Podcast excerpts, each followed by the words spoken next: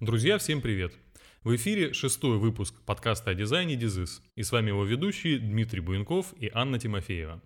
Сегодня наше обсуждение связано не с дизайном, а с дизайнерами и их психологическим состоянием. Действительно, находясь в профессиональной среде, мы часто сталкиваемся с рефлексией, профессиональным выгоранием, стрессом, обилием критики и агрессивными комментариями в конце концов. А, Все это очень негативно сказывается на нас, как на профессионалах. И чтобы разобраться с этим сложным внутренним миром дизайнера, мы пригласили практикующего психолога и автора самого популярного подкаста о психологии в российском сегменте Apple Podcast Егора Егорова.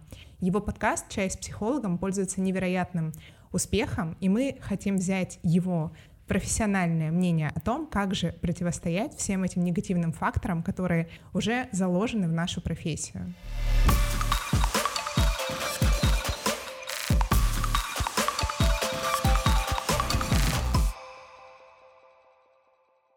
Привет, Егор. Привет, привет. Мы очень рады, что ты к нам пришел. Uh, у нас uh, накопилась целая куча вопросов, и все они uh, связаны с психологией. И, наверное, мы сегодня больше не о дизайн, а о творческих людях все-таки разговариваем. Потому что, как мне кажется, любая творческая профессия, она как бы профессионально рефлексивная. Нужно что-то взять, что-то понять, и как-то это из себя достать, и вот еще и воплотить в какой-то творческий акт. Мы узнали, что до того, как стать психологом, ты был дизайнером. Расскажи, как это получилось и что общего у психологии с дизайном? У психологии с дизайном? Ха, что общего? Э, хочется сказать ничего, а с другой стороны много чего. А в общем-то, а с чем в нашей жизни у психологии общего нет? Вот. Ладно, вернемся к началу. Э, как так получилось? Ну, работал я когда-то давно дизайнером. Э, и, собственно, 18 лет я потихоньку, там, ну, 18, э, я еще не дизайнером работал, я работал на ТВ, э, всякими разными, кем я только не был, а потом в результате я понял, что надоели мне все эти телевизионные штуки, надо куда-то дальше расти, и вот потихоньку начал я заниматься тем, что сейчас модно называется моушеном. А, вот, и как-то вот я так нач- начал потихоньку этим всем заниматься, в свое время я тогда вот работал в мае, если знаете такое такую программку. Конечно. Вот, да. Макс меня всегда раздражал очень сильно почему-то. Ну да бог с ним. А, и, в общем, как-то вот так пошло-пошло. Потом в свое время я понял, что надо как-то мне от этого ветвиться, поскольку с телека я ушел. И люди, знаете, у нас не очень, ну, в то время, по крайней мере, рынок был такой, что видеореклама стоила довольно дорого, она всегда стоит довольно дорого.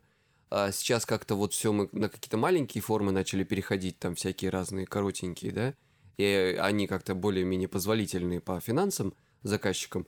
Вот. А тогда это все было довольно тяжело и проблематично, и, в общем, найти человека, который э, купит у тебя недешевый видеоролик или какой-то фильм, было значительно сложнее. Поэтому я подумал, что надо что-то делать, э, надо куда-то ветвиться, и э, начал заниматься всякого рода полиграфией. Веб меня никогда особо не привлекал, ну, чисто вот как бы душевно, так скажем, да. А, и вот потом я начал вот этими всякими штуками заниматься. Потом, в общем, я совсем ушел во фриланс и много лет так работал. А, пока, э, знаете, вот последние, наверное, лет 8, что ли, я занимался, да, может быть, даже больше этим всем делом. И, знаете, с каждым годом становилось все хуже у меня в голове, все менее интересно, все более знаете, когда ты становишься хорошим специалистом, вот таким ремесленником, но ты эту работу сначала mm-hmm. тебе все равно, потом ты начинаешь ее потихоньку ненавидеть, потом ты смиряешься с этим, и тебе уже вот, ну, ну типа, что она есть, что нет, хорошо, если деньги приносит. Вот, но ты хорошо делаешь свою работу на уровне. И иногда я вспоминал начало своей деятельности, как я горел этим, как я, знаете, еще тогда YouTube-то толком не было, да, и ты все равно находил какие-то уроки на каком-то эти туторы на английском языке, где-то там что-то, и вот ты целыми днями крутился вот в этой сфере, я понимал, что ну нету этого всего, Егор, пора валить. Перестань сушить себе мозги. Вот, но о психологии я занимался параллельно всегда.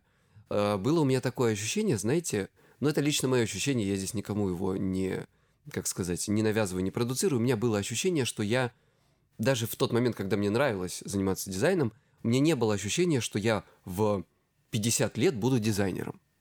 Вот, вот у меня есть ощущение, что э, в 50 лет дизайнером быть не можешь. И вот есть молодежь, они креативные, у них глаза горят, уйди нафиг. Не занимайся этим, когда тебе много лет. Э, ты уже старый пень, тебя пора списывать. И я думаю, надо же на будущее это себе готовить, как бы, а я об этом еще думал в 20 лет, там, с копеечками. Думаю, надо себе на будущее готовить какую-то, так сказать, платформу, куда уйти. А мне параллельно была интересна психология. Я как-то так начал интересоваться гипнозом, а потом я так, ну, съездил... Может быть, да, может быть, закроемся. сейчас про гипноз речь будет, сейчас скоро переделаем подкаст. Будет второй подкаст с психологом, и пиздец. Пойдем. Ну. Ну нет, это краткое такая. Вообще потом я заинтересовался гипнозом и потихоньку начал учить психологию. И параллельно вместе со своей работой все эти годы я учился, учился, учился. А, то, о чем ты говоришь, получается, что это э, своего рода ты срефлексировал, что как бы э, в дизайне развиваться, кроме ремесла, дальше неинтересно, а ремесло надоедает, и, соответственно, из профессии надо валить. Примерно такую же процедуру проделывают очень много людей, и когда разговаривали мы недавно с Сашей Загорскиным, он нам тоже сказал, что нету а, ни дизайнеров, вообще Россия страна, это молодые дизайнеры и молодые арт-директора. Таких молодых арт-директоров нету практически нигде в мире. И Загорский тоже на это обратил внимание, что мы очень быстро добиваемся, очень быстро выгораем, но он это связывает с отсутствием как бы этического базиса, что как раз-таки ремесло надоедает, а дальше некуда. Но, как мне кажется, есть еще и такой психологический момент. А, люди как бы в профессии, где надо постоянно находиться в каком-то состоянии рефлексии, они очень быстро выгорают. Вот правильно я думаю об этом или нет?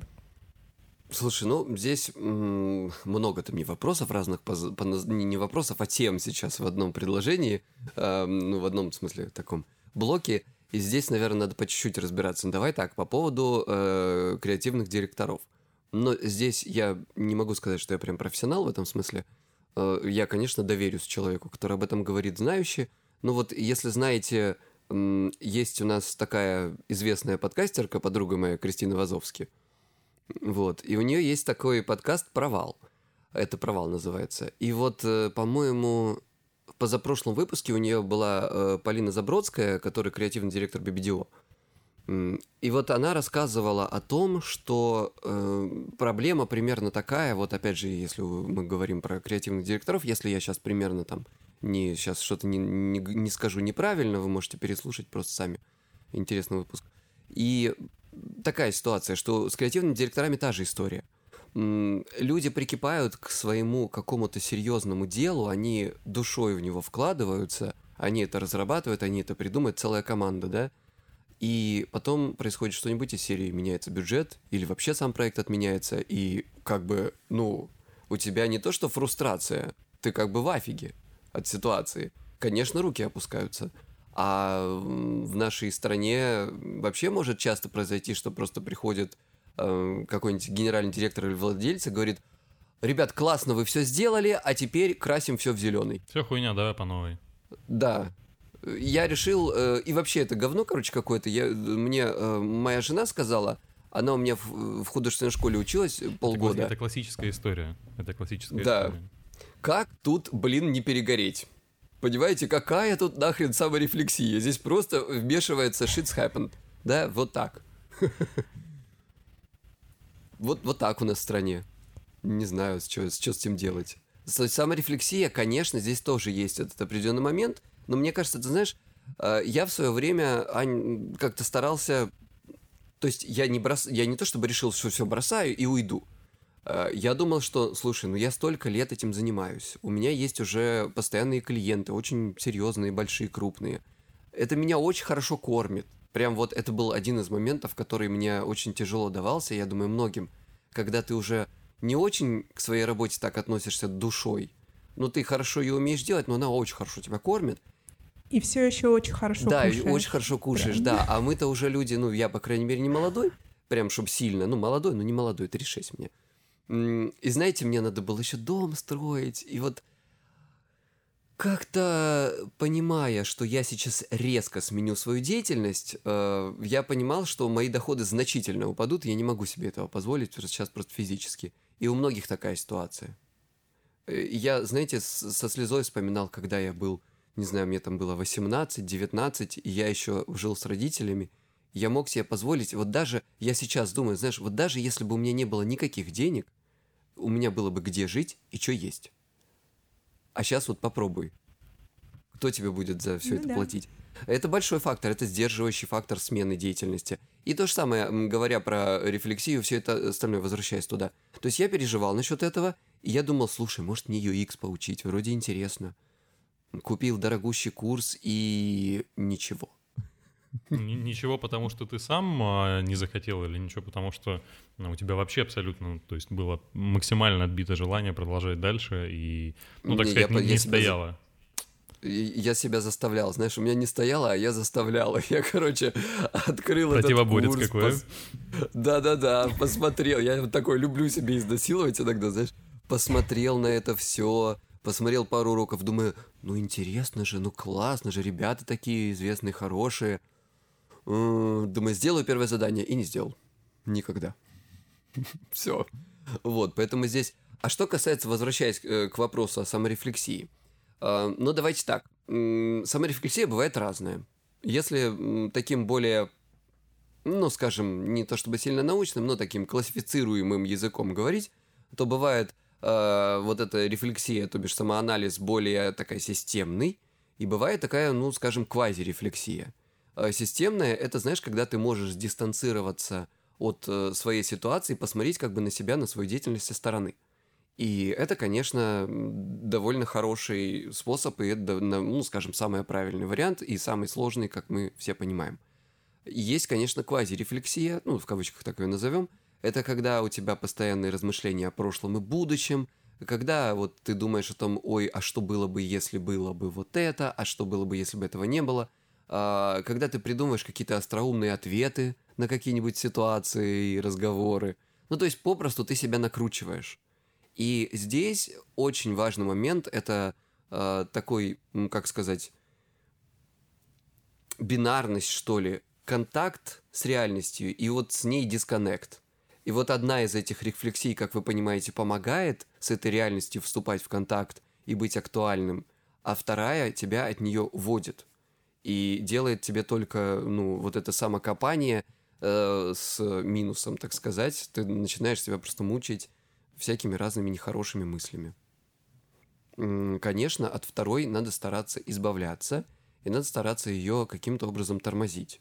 Ну, в дальнейшем могу там пару приемчиков рассказать.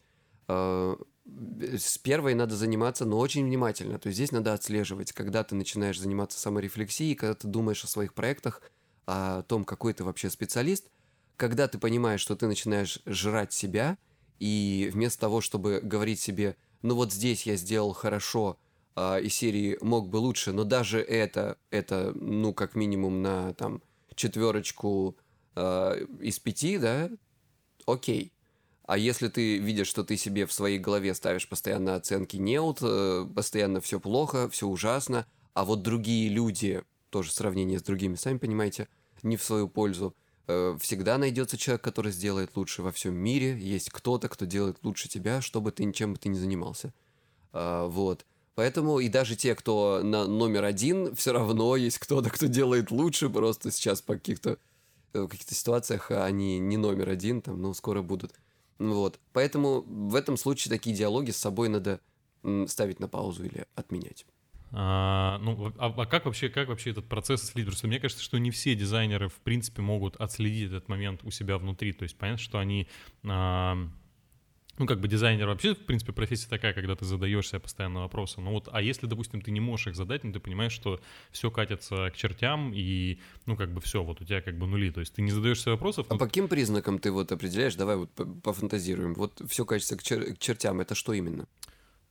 Ну, опять Что же, происходит? А, ну, на мой взгляд, да, нелюбимая, не, ну, не нравится процесс, да, угу. не нравится, где ты находишься, не нравится угу. а, результат, не нравятся команды, угу. не нравится, ты не понимаешь, как, а, что ты будешь делать в будущем, да, опять же, если мы возвращаемся к вопросу там о 40, там, 50 годах, где вообще все арт-директора угу. находятся. Ну, то есть как, как, как быть в той ситуации, когда ты не понимаешь, что происходит? То есть, что нужно делать? Нужно идти к психологу, да, или что нужно? Ну, то есть... Ну, это в идеале. Не, ну понятно, но тут как бы вопрос, если человек не может отследить это состояние у себя, то есть он понимает, что что-то не так, но он до конца, до конца убежден, что все нормально, и а, сейчас, сейчас, сейчас все, сейчас все разрулится, сейчас все будет Вот как интересно ты говоришь, то есть он понимает, что что-то не так, э, но, но все равно но... до конца все ненормально. Я, я вот видишь, виду, да, такая двоякая ситуация. Что, как бы, он, он он не, не, может, не может задать себе вопросов, но при этом он понимает, что как бы там он ну, не ощущает. Есть, э, да, я понимаю, что говорит Дима. То есть, э, когда ты говоришь, что есть два вида рефлексии, да, есть там одна, она более положительная, есть вторая, она негативная, а, но часто люди, они же свойственны это как бы смешивать. И, ну, ты рефлексируешь или рефлексируешь, Ну вот поэтому мы хорошо. сегодня с вами разговариваем. Ты, мы ты, такие ты, даем наметочки, да. а, какие симптомы, так сказать, да, когда вы рефлексируете. Вот если ваша мысль вот так идет, значит, это уже плохой вариант. И если так идет, то окей, рефлексируйте дальше. Вот мы полезную штуку делаем. Ну, то есть, кроме э, вот э, такого разделения, больше никакого способа, грубо говоря, нет. Только ты сам должен сесть, для себя понять, что, что это именно, провести там какую-то внутреннюю работу. Если ты не идешь к психологу, то только ну, это. Я вообще э, По-другому в том смысле, решается. что я обеими руками, как понять, я же психолог, я обеими руками, чтобы все ходили к психологу. А, однако хочу сказать, что это не моя тема, поэтому не ко мне, я расстройствами разными занимаюсь. А, вот если вы э, пищевик, так сказать, или у вас панические атаки, или социофобия. А социофобия — это, кстати, наши ребята из дизайна, да? Вот социофобы — привет! Вот. А если это вопрос, э, ну, то есть в идеале вы, правда, сходить к психологу. Если вас интересует, например, здесь давайте так даже разделять. Если вас интересует вопрос, что будет дальше, вот как меня интересовал в будущем, кем я дальше стану, то это, наверное, вопрос э, к экзистенциальным психологам, с которыми вы можете поговорить о своей жизни, о своем будущем, о своем призвании и вот таких вещах. Потому что, давайте так, если вам кажется, что то, чем вы сейчас занимаетесь, это не ваше признание, э, призвание – наверное, вы не тем занимаетесь. Вот. То есть у меня было ощущение в определенный момент, когда-то не было, когда-то был поток. И когда я понял, что поток иссяк, э, я понял, что надо готовить что-то на будущее. Но пока что я не мог себе позволить финансово бросить то, что есть. Поэтому я плавно переходил, не без мучений. Прокрастинация была просто, ну, я такого уровня не встречал даже у своих клиентов. Самокритичная, однако. Ну, что делать? Надо правду себе говорить. Но, а, допустим, а, как бы рефлексия, да, а, если мы не берем ситуацию все-таки в таких проявлениях, когда ты уже понимаешь, что все идет очень плохо. Ну, вот такое классическое проявление, как мне кажется, рефлексии, которое очень часто встречается у дизайнеров. Нам пишут ребята, мы, допустим, хотим с вами работать. Ты говоришь, хорошо, покажи портфолио. Он говорит, ну, я типа сейчас уже хорошо делаю, а раньше вот было не очень хорошо, поэтому я не хочу его выкладывать. И э, вот, допустим, ситуация, когда люди не выкладывают портфолио или стыдятся своих старых работ, она вот в дизайне очень супер такая частая. А как вот, допустим, вот с точки зрения воспринимать вообще такую проблему, как с психологической точки зрения, как это угу. должно быть? Слушай, ну вот смотри, если мы говорим о том, что э, если ты, например, говоришь с человеком, вот ты конкретно э, говоришь с человеком, который, который показывает тебе свое портфолио и или там не показывает, да, и говорит, ну, что-то мне кажется говно какое-то, да, там туда-сюда. А, ты, конечно же, как добрый человек, начинаешь его переубеждать, говорит, да нет, ну вот здесь вот неплохо же, да, брось это делать, не делай этого. Говори говно. Я вообще злая, я так а, не А, ну и правильно. Слушай, ну я, конечно, немножко сутрировал здесь, вы, пожалуйста, не подумайте, что я прям говорю говно. Нет. А, но в том смысле, что когда ты начинаешь человека в чем-то переубеждать, э, автоматически включается оппозиция, даже если он так не считает. Вот, поэтому не надо никого ни в чем переубеждать. А, надо попытаться задать, э, переадресовать этому человеку этот вопрос. А как тебе кажется? А, он говорит, э, говно, там ужас, трупы. Ты говоришь, хорошо, а есть что-то из говна ужаса трупы, что-то менее говновое, ужасное и трупачное. Вот. Он говорит, нет, все плохо. Тогда это к нам. Вот если он еще в состоянии найти хоть что-то там, тогда можно дискутировать. Вот, опять же, здесь очень важно, что человек делает и с чем человек себя сравнивает. Вот сравнение, наш мозг вообще на сравнении работает во всем. Вот, знаешь, как говорит, вот надо сравнивать себя с собой. Это классная, офигенная идея, жаль, хреново работает. Никуда мы не денемся, мы все равно смотрим биханцы, и все равно мы видим, что там люди делают лучше. А проблема в том, что если вы понимаете, что у вас слишком тяжело это все дается, и вот эта мысль навязчиво сидит в вашей голове, и ваше сравнение идет только с другими, что бы вы ни делали, если вы постоянно себя ругаете, а, тогда вам, давайте уже, ладно, э, перейдем к вопросу практическому, да, тогда э, пишите так называемые, ну, в кавычках мы называем письма гнева, письма гнева в отношении себя. Да прям вот берете, вот опять же, это только если у вас это прям навязчиво. Если у вас это проскакивает изредка, не надо это делать, э, это как бы вам не нужно, это может даже хуже сделать. Если у вас навязчивая ситуация, э, и вам постоянно в голове вы себя занимаетесь самобичеванием как специалиста, берете каждый вечерок хотя бы, хотя бы две недели. Это критически важно, один раз не поможет. Вы берете вечерком и пишете письмо самому себе – а, в котором вы описываете, какое вы говно, какой вы ужасный специалист, как другие делают лучше, и вот это вот все, вот все, что крутится в вашей голове постоянно, вы это описываете. После этого вы запечатываете это письмо или уничтожаете его, как хотите. Перечитывать письма гнева запрещено. А, вы это выписали, не надо обратно брать это себе в голову. Вот такой простой психологический прием работает отлично. А, простой да непростой, потому что редко кого хватает хотя бы на неделечку, да и каждый день, да и какого-то хорошего объема. Но это сделать нужно, и даже когда вы ощущаете, что уже попустило, и «Ой, да что я буду писать, я сегодня с друзьями собирался», не, ребят, вы либо лечитесь, либо продолжаете мучиться. Выбирайте сами. Либо, вот. либо идете к Теме Лебедеву, платите ему 5000 рублей, он вас в бизнес-линче просто вот так вот, как, как только можно вообще. Каждый день по пятере и еще да, унижение да, сверху. И писем гнева еще на две да, недели да, да. просто Все, сразу. Ты, резко перестанешь... В сторону Лебедева, да, уже? Да. Резко перестанешь ругаться. Но письма гнева имеется в виду, что э, это не обязательно мотивированная критика. То есть ты просто вот все, что в голову пришло, ты это строчишь, эмоция. любая и, а, эмоция. А, здесь вообще это вопрос именно эмоциональный, потому что э, тебя все вокруг убеждали, могут убеждать, и ты сам можешь своим э, логическим мышлением понимать, что у тебя все окей, но эмоционально ты не чувствуешь это, и ты продолжаешь себя сравнивать. Все говорят, ты классный спец, ты получаешь хорошую зарплату, но нет. Вот это ты ешь себя изнутри.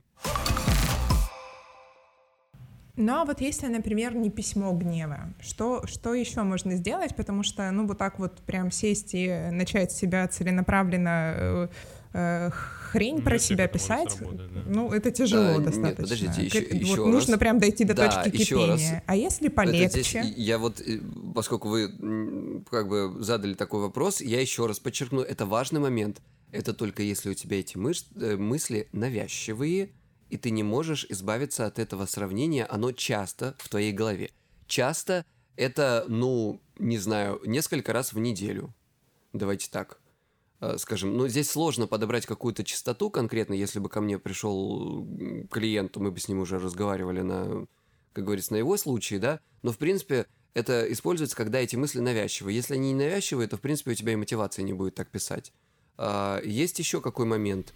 Э, самый главный вопрос – это, конечно, идти на свои страхи, потому что в любом случае все это в базе имеет свой страх. А, про страхи, кстати, синдром самозванца, у меня было интервью Э, подкаст называется «Трудовая аудиокнижка», если я ничего не путаю. И вот у меня было интервью про синдром самозванца. Там мы с Милой, это вот с девушкой, которая его делает, обсуждали.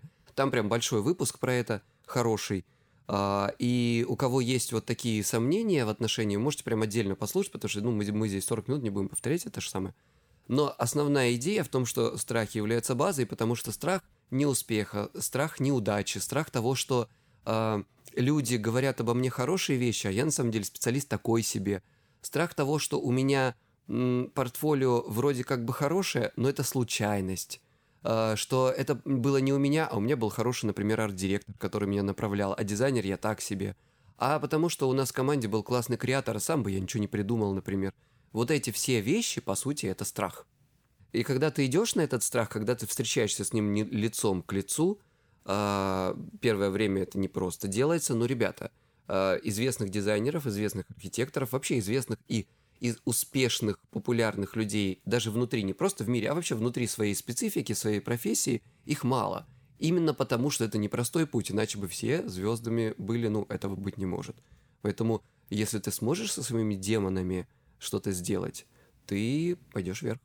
Истина простая. Э, страшно, иди вперед. И как только ты начинаешь смотреть своему страху в глаза, эти страхи растворяются. И потом ты уже сам начинаешь верить в себя. Если это сложно дает, ну, кстати, опять же, вот э, такая технический вопрос. Если есть много, большое количество этих страхов, то эти страхи э, точно так же можно описывать, можно их выписывать самому себе. То есть каждый раз, когда ты у тебя есть какие-то навязчивые мысли, и они не дают тебе покоя, они все равно крутятся у тебя в башке. Так начни обращать на них внимание. Начни как-то работать с ними, если ты не можешь позволить себе психолога или если ты не можешь э, по, не по финансам, по другим причинам к нему обратиться, то попробуй э, взаимодействовать со своими страхами, посмотреть им в глаза, а кто они, а что они, чего именно я боюсь. Ну вот еще одна грандиозная такая проблема дизайна — это критика, потому что ее в любом случае очень э, много, она со всех сторон. Дизайн — это, в принципе, такая сфера, на которую у каждого всегда будет свое мнение, и от критики часто очень сложно абстрагироваться, но при этом она же в какой-то момент может перейти в деструктивное русло, то есть как бы ты воспринимаешь, когда тебе говорят все хорошо, это уже нет, и вот ты накапливаешь, накапливаешь, накапливаешь эту критику. Есть ли какой-то э, прием, может быть, или метод, чтобы научиться блокировать лишний поток критики? Нахуй слать. Это слишком простое решение. Не, ну, знаешь, оно, оно простое, но оно но рабочее. Если опять вот взять самый элементарный пример из тех людей, которых мы точно знаем, мы знаем Тему Лебедева. Вот человек, который всегда занимается тем же самым, и я думаю, что он чувствует себя намного спокойнее остальных. Понятно, что там опыт, понятно, что там на как бы профессиональное развитие и так далее, ты уже вырабатываешь иммунитет к таким вещам. Ну да, действительно, шлешь нахуй и сидишь просто смотришь, что произойдет. Либо тебе прилетит, либо тебе не прилетит. Ну, как бы... Ну да. Но здесь, э, видите, понятно, что это, я, скажем так, это была такая красивая фраза с красивой шуткой, все поржали. Э, да, да, э, такая немножко усиленная, да, такая. Ну вот у меня последний выпуск моего подкаста, который «Чай с психологом», мы делали с Пашей Гуровым, э, если знаете такого, великий СММщик всей Руси и не только Руси. Вот, и Паша, конечно, офигенный специалист и профессионал, и он как бы в выпуске говорит, я так люблю отказывать людям, я делаю это регулярно, каждый день идите, вот как вы идете на свои страхи, точно так же, знаете, на Ютубе был э, в Теди какой-то конференции был такой э, какой-то парень, который рассказывал про то, что он э, специально подвергал себя ежедневным отказам м, каким-нибудь для того, чтобы вот закалить в себе вот это вот выработать, выработать привычку говорить нет. нет. Именно так. А, точно так же вы можете, ну вот у нас есть буквально даже такая, так скажем, техника психологическая, когда в легкой форме, это не так, как он, конечно, прям молодец, он прям сильным духом человек, а, мы это полегче делаем, знаете, то есть когда вы можете подходить к людям и э, спрашивать у них там, не знаю, какие-то странные вопросы, которые точно вам, э, на которые точно вам ответят нет, и смотреть за их реакцией. И здесь очень важно для вас – наблюдать за реакцией. Как люди будут реагировать? Будут ли ищите в них в этот момент, вот ищите в них отторжение и агрессию? Наши клиенты обычно приходят через э, какое-то время с этим заданием, они говорят, что я на удивление обнаружил, что отторжение и агрессия были у какого-то ну, незначительного э, процента людей, то есть большинство людей очень добродушно, ну, просто отказывали, говорили, там, я не знаю, нет здесь вроде библиотеки, условно говоря, как в нее пройти или я не в курсе, или я не здешний, но никакой агрессии не было, а люди очень боятся агрессии отторжения. И здесь то же самое. Почему я об этом заговорил? Потому что, по сути, это тренировка примерно того же. А, когда ты научаешься людям говорить «нет», то ты можешь сказать «нет» и их мыслям.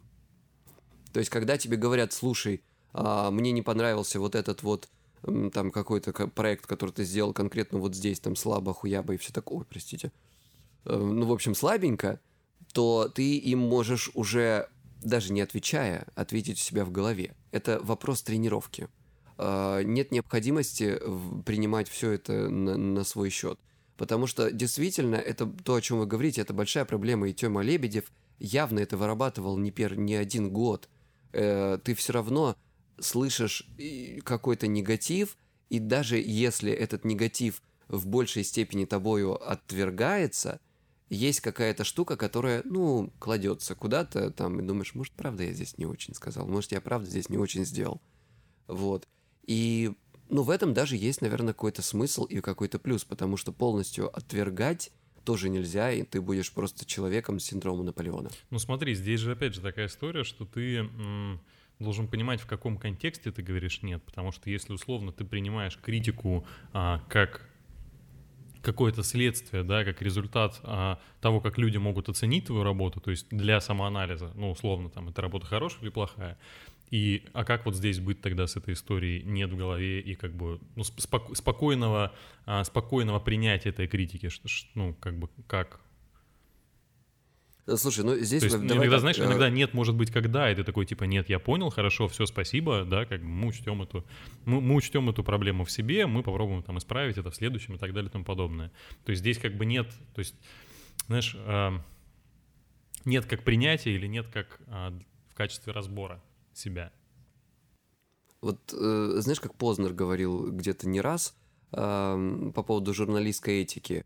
Но вы же знаете, когда вы кривите душой, вот перед собой самим. Вы можете перед кем угодно говорить, что нет, я в этом уверен, там, да, это моя мысль, но ты-то знаешь, что ты себе врешь.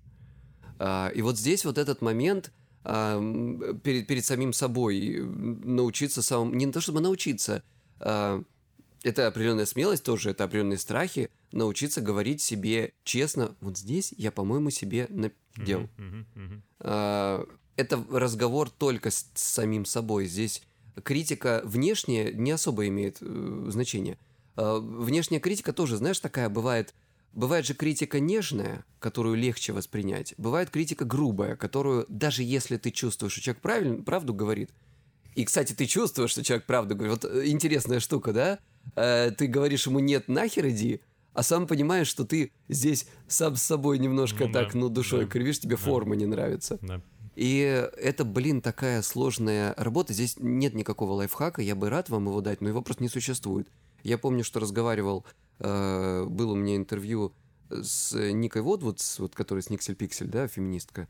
И она как-то говорила, ты знаешь, что я задал ей вопрос из серии, знаешь, а вот феминизм такая штука, которая иногда ты что-то ляпнешь не то, а тебе вот прям девушки втык за это дают. И ты хочешь бы вроде как, вот э, как-то ты хорошо к ним расположен, и ты хочешь в себе иметь профеминистские взгляды, и, но в этот момент у тебя такое дикое отторжение. Я не помню, что, как она конкретно, в общем, мне ответила, можете послушать. Но там смысл был такой, что, слушай, чувак, ну, э, как бы, если, условно говоря, человек действительно занимается, делает говно, другому человеку, и, им, и человек, которому он сделал это говно, ему э, понятно, что эмоционально высказывает, то, ну, знаешь, ты что, теперь хочешь, чтобы все тебе на блюдечке приносили эту критику? Mm. А кто ты такой вообще, чтобы тебе, под тебя ее адаптировали? Ты сделал говно, сиди, блин, и слушай теперь. Вот. И это очень тяжело принять по отношению к себе, потому что, э, с одной стороны, ты хочешь, чтобы тебя ценили, а с другой стороны, э, ты хочешь, чтобы, ну, то есть, чтобы тебя и ты сам ценил, и другие. Но когда ты делаешь что-то не очень, э, и у тебя вот эта больная такая тема, вот эта самокритика, самооценка, э, порой люди со стороны э, говорят какие-то нежные вещи, а ты обижаешься. И все так на тебя смотрят, думают, чувак, серьезно, я вообще как-то нежно тебя гладил по головке только что. Это очень большие вопросы с собой. Если вы понимаете, что ваша работа состоит из э, какой-то творческой специальности, да, в данном случае дизайн, и вы часто отгребаете, э, то, ну, либо вы прям э, реально херовый специалист и идите учитесь, либо вы должны пойти к какому-то другому специалисту, если вы прям правда часто отгребаете, и поработать над своим психологическим состоянием воспринятия этой критики, потому что лайфхака, который вы в домашних условиях сами себе сделаете, нет. Поэтому написано миллион книг а, и мы не можем вам дать какой-то волшебный щелчок. Работа над собой, поэтому мало людей, мало Тём Лебедевых. Дай бог ему здоровья, конечно. Э, вот так вот э, послушают наш подкаст, сначала скажут, э, выйдут на работу и скажут сначала начальнику «иди нахуй», потом опомнятся и пойдут работать над собой, подходить к людям на улице и говорить «можно я вас потрогаю?» Можно я вас и слушать? «нет» с ужасающим лицом.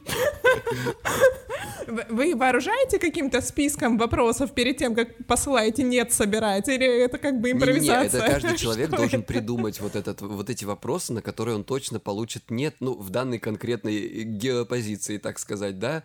Интересно даже, кстати говоря, что эта же техника работает из серии, когда парни, например, э, боятся отказа девушек, и они подходят к ним и спрашивают, сначала они не спрашивают, просто на свидание ее не зовут, а сначала они спрашивают там, э, какой-нибудь, ну знаешь, не, не то чтобы время спросить, на время-то тебе скажут. Или, например, спросить время, сейчас не работает, я слишком старый, хотел сказать, спросить время у того человека, у которого нет часы, у всех телефоны, о чем-то, Егор. Ну, то есть э, спросить, не знаю, там, ты точно знаешь, вот живешь в этом городе и знаешь, что здесь нигде нет никакой библиотеки, нафиг. И ты спрашиваешь у нее, у нее вот где библиотека. Она точно тебе говорит нет, вот то есть надо геопозицию смотреть. А потом потихоньку их приближают к тому, что они спрашивают, а, там, может, типа того, что пойдем там кофе попьем, да? И они точно уже готовы к тому, что им скажут ответ, мы их готовили, ответ нет.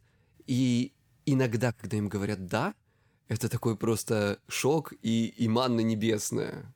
И вот здесь та же самая тема по поводу критики к себе. Иногда, когда ты ждешь негативные комментарии, э, тебе говорят э, позитивные, и, в общем, это для тебя тоже очень приятно и хорошо, если ты можешь это воспринять. А если тебе кажется, что у тебя синдром самозванца, тогда А. Слушай подкаст, о котором я говорил. Б. Читай миллион книг по этому поводу, мы все здесь не перечислим. С. Иди к специалисту. Д. Пиши письма гнева в отношении себя. Какой то непрофессионал, выписывай это. Делай это регулярно, и тебе... Я, ну, я не могу сказать, что гарантирую, но, скажем так, э, по нашей, э, как это сказать, статистике, которая ведется с 80-х годов по миру, у всех специалистов в моем подходе поведенческом, э, в 70-75% случаев подобная техника приносит хорошие результаты. А есть ли какой-то аналог писем гнева, но, скажем, с радостью, чтобы человек, наоборот, нашел как бы в себе какое-то приободрение, чтобы там сделать какой-то, не знаю, отправить работу на конкурс, например? Вот как бы не может он себя смотивировать, ему нужно э, какую-то получить такую, знаешь, э, твердую почву под ногами. Что, что-нибудь можно применить вот вроде писем гнева, только приободряющее? Можно с- начинать составлять э, свое резюме наедине с самим собой такое, не то резюме, которое ты выкладываешь потом, да, а вот такое свое настоящее, там, где точно не приврешь. Вот. А, и когда ты вот знаешь, даже если ты ничего не приврал в этом самом резюме, и получается, вот что ты резюме, такой классный, такой замечательный, знаешь, написал, а у тебя там все так хорошо. Да, да, да, да, да. И ты же вот, вот вы же сами знаете, да, вот ты составляешь резюме, такой смотришь, думаешь, блин, да я неплох. Ты же просто забыл уже про это, а когда ты начинаешь вспоминать свои победы, да. И вот это ободряет, да. Потому что мы тоже часто в, в череде каких-то жизненных ситуаций, в череде трудовых вопросов, в череде критики той же самой, да, просто забываем о том, что мы хорошего делали. Скажи, пожалуйста, какой процент примерно творческих э, людей, ну вот если твои клиенты взять общую массу, э, больше ли в них специалистов творческих профессий, э, чем каких-либо других? Нет. У меня очень специфи... у меня очень специфический, э, как бы я занимаюсь специфическими расстройствами. Я занимаюсь расстройствами пищевого поведения, а это вообще кто угодно, но больше девушки, конечно. А, я занимаюсь паническими атаками, а, расстройствами э, касаемо страха, я занимаюсь расстройствами навязчивых состояний. И эта вещь может быть совершенно у любого вообще человека – независимости, э, там всякие социофобии тоже, вот это все ко мне. Ну, там вот на сайте у меня есть все эти, чем я занимаюсь. Вне зависимости от профессии, но а, я заметил другую штуку. У людей творческих специальностей, по моему опыту, чаще встречается пограничное расстройство личности. А, это такая переменчивость настроения, переменчивость, эмоциональная нестабильность некоторая. Им иногда эмоционально... Ну, знаете, это вот... Э, э, это не то чтобы такой прям какой-то психиатрический диагноз, нет совсем. Хотя он, в общем-то, как психиатрический mm-hmm. есть, но это ничего не... Ну, ну звучит жутковато, честно ну, говоря. Знаете, когда вот я творец, и сегодня вот меня покритиковали, и я просто вот ложусь и умираю, вот знаешь, вот, а завтра или даже сегодня же вечером, да, мне сказали какое-то доброе слово или что-то в моей голове поменялось, и я парю, я счастье, я э, солнышко земное, и я готов и могу делать огромные объемы работы. Ну, это распространенная вот история, да. У меня просто у меня даже такое было раньше. А, когда действительно тебя шалтает, болтает в разные стороны, ты вообще не понимаешь, что с этим делать. То есть с утра тебе, ну, проснулся, с утра умер, весь день свободен, вот, а вечером начинается просто абсолютный прилив сил, когда тебе скажут какое-нибудь маленькое слово, и ты понимаешь, что как бы все уже, все прекрасно. Действительно, да, есть такая история, но она, мне кажется, в том числе это возрастная история. Слушай, ну тут надо изучать каждый вопрос конкретно, потому что э, я ни в коем случае не говорю, что у всех творческих людей пограничное расстройство личности, это неправда. Э, я сказал, что просто по моему опыту оно чуть чаще встречается, чем в средней популяции людей. Э, опять же, что еще? Бывает, очень сильно зависит от сна. У многих э, людей, которые на фрилансе с этим большие проблемы, уж я-то знаю. Обязательно. Да. Высыпаться. И там еще, знаешь, регулярность и время сна играет роль, вот эти вот все циклы. Очень сильно зависит от того, насколько ты, как ты питаешь, ну вообще вот физиологических процессов. Я в этом плане такой психолог, э, не сильно, чтобы прям психологичный. Я очень люблю науку и очень люблю э, нормальное понимание организма. Да? Здесь не только психология играет роль, нифига это неправда. Поэтому много факторов, и ни в коем случае нельзя говорить, что это все прям люди такие все. А, но тем не менее, ты знаешь, бывает такая история, бывает же еще история как биполярное расстройство, но это уже к нашим друзьям-психиатрам. Ну, это уже более да. серьезно. А, там вот эти вот эпизоды депрессии, эпизоды мании, то есть в депрессии ты просто лежишь, вообще ничего не делаешь, они длительные более. А эпизод мании это когда ты не можешь спать от своего э, креатива, от всего, что ты делаешь.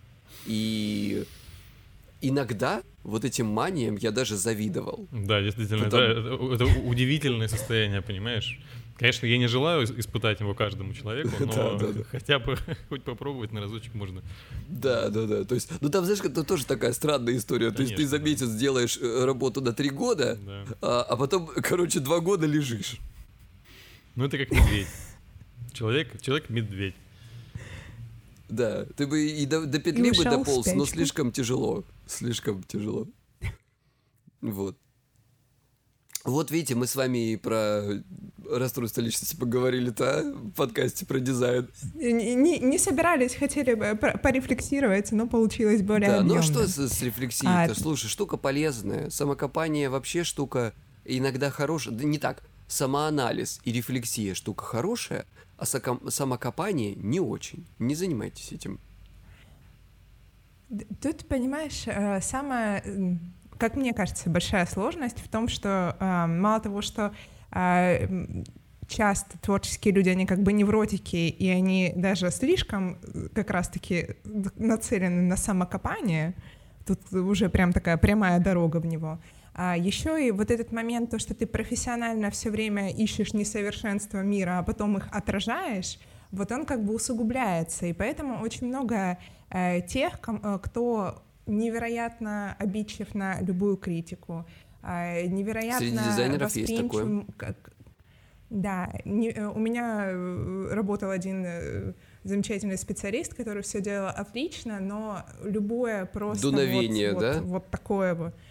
Да, оно выводило его настолько из эмоционального состояния, что это было чуть ли не я ухожу с но работы, это наш клиент, мне ребят, надо вот, тут... вот. Поэтому мы подходим к самому интересному как понять, что вот уже ты сам точно не справишься, тебе нужно к психологу, ты клиент психолога.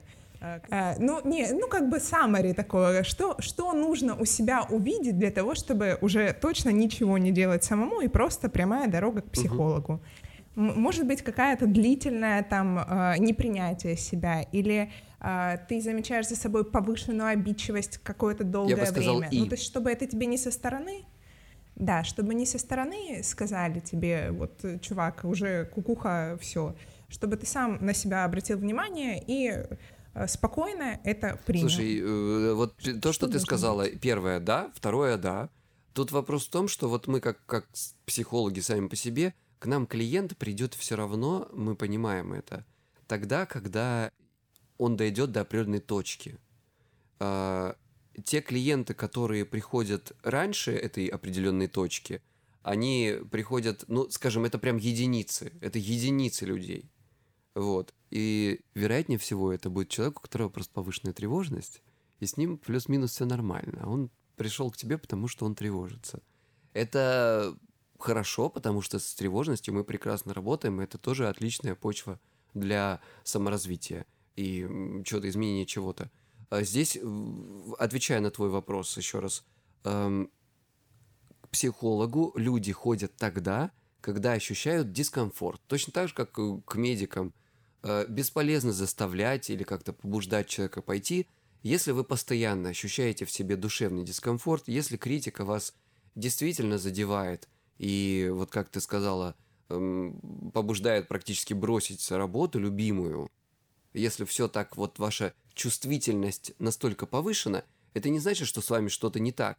Но э, психолог это точно такой же специалист, как любой другой э, помогающий, э, как бы сказать, не то что помогающая профессия. Вот вы идете к человеку, который, не знаю, ремонтирует дорогую обувь. Ну, сейчас, конечно, обувь легче выбросить, но бывает такая обувь, которую она столько стоит, что лучше отремонтировать. Вот вы в этом смысле самое дорогое, что у вас есть. Пойдите к специалисту, он подремонтирует. Вот. Это не значит, что вы псих. То же самое, надо о себе и о своем душевном состоянии точно так же заботиться. Если вы чувствуете, что вы постоянно спотыкаетесь на одном и том же, что у вас, условно говоря, на том же самом месте ваша вот эта обувь ломает, блин, каблук, э, ну, как бы сделайте каблуки помощнее. Место это вы все равно никуда не денете. Критика будет литься ваши уши, ваши уши всегда. У вас такая работа.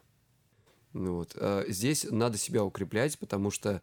И, кстати, тоже, знаете, вот этот момент избегания есть, пометуя про страхи и пометуя вообще про э, вопросы критики. Э, понимаете, когда ты начинаешь настраивать мир вокруг себя, например, если у тебя какие-то понимающие коллеги, ты говоришь, ребята, я очень нежный человек, вы меня, пожалуйста, критикуйте нежно. Ну, например, ты настроишь офис свой, да, вот свое окружение – но ты когда-нибудь встретишься с каким-нибудь заказчиком, который тебе такими словами скажет, что ты просто э, из-за того, что ты привык к нежности, ты впадешь в дикую депрессию. Поэтому э, укреплять надо себя, а не перестраивать мир вокруг себя. Вот. Да. Мне кажется, это прекрасное просто завершение и самая мудрая наша мысль, которую мы вот так вот Даже делаем посыл да. всем творческим людям. Желаем а, абсолютного а, психологического здоровья, стабильности и отделять конструктивное от неконструктивного, а как только погружаетесь в неконструктивное, Егор, Точка Егор, вам, вам туда. Через теряшечку пишется. Егор, спасибо тебе большое за твои комментарии. Мне кажется, мы получили массу полезной информации. Спасибо вам большое, ребята. Вы очень классные. Я очень рад, что вы меня позвали. И желаю всем творческим людям, чтобы их творчество не зависело от их душевного состояния, а если зависело, то пусть э, вот эти вот состояния приносят им побольше всего хорошего в их творческую жизнь. Спасибо да вам. Будет так во имя дизайна, в том числе. А, ну что, шестой выпуск подкаста о дизайне Дизис а, с гостем Егором Егоровым, он же э, психолог, он же автор а, подкаста а, «Чай с психологом» подходит к концу. Спасибо за то, что вы нас слушаете, спасибо за то, что вы нас смотрите, спасибо за то, что вы подписываетесь на наш прекрасный телеграм-канал Дизис Подкаст. А, Егор, еще раз спасибо тебе большое. Спасибо. Всех благ, целуем, обнимаем, всем пока.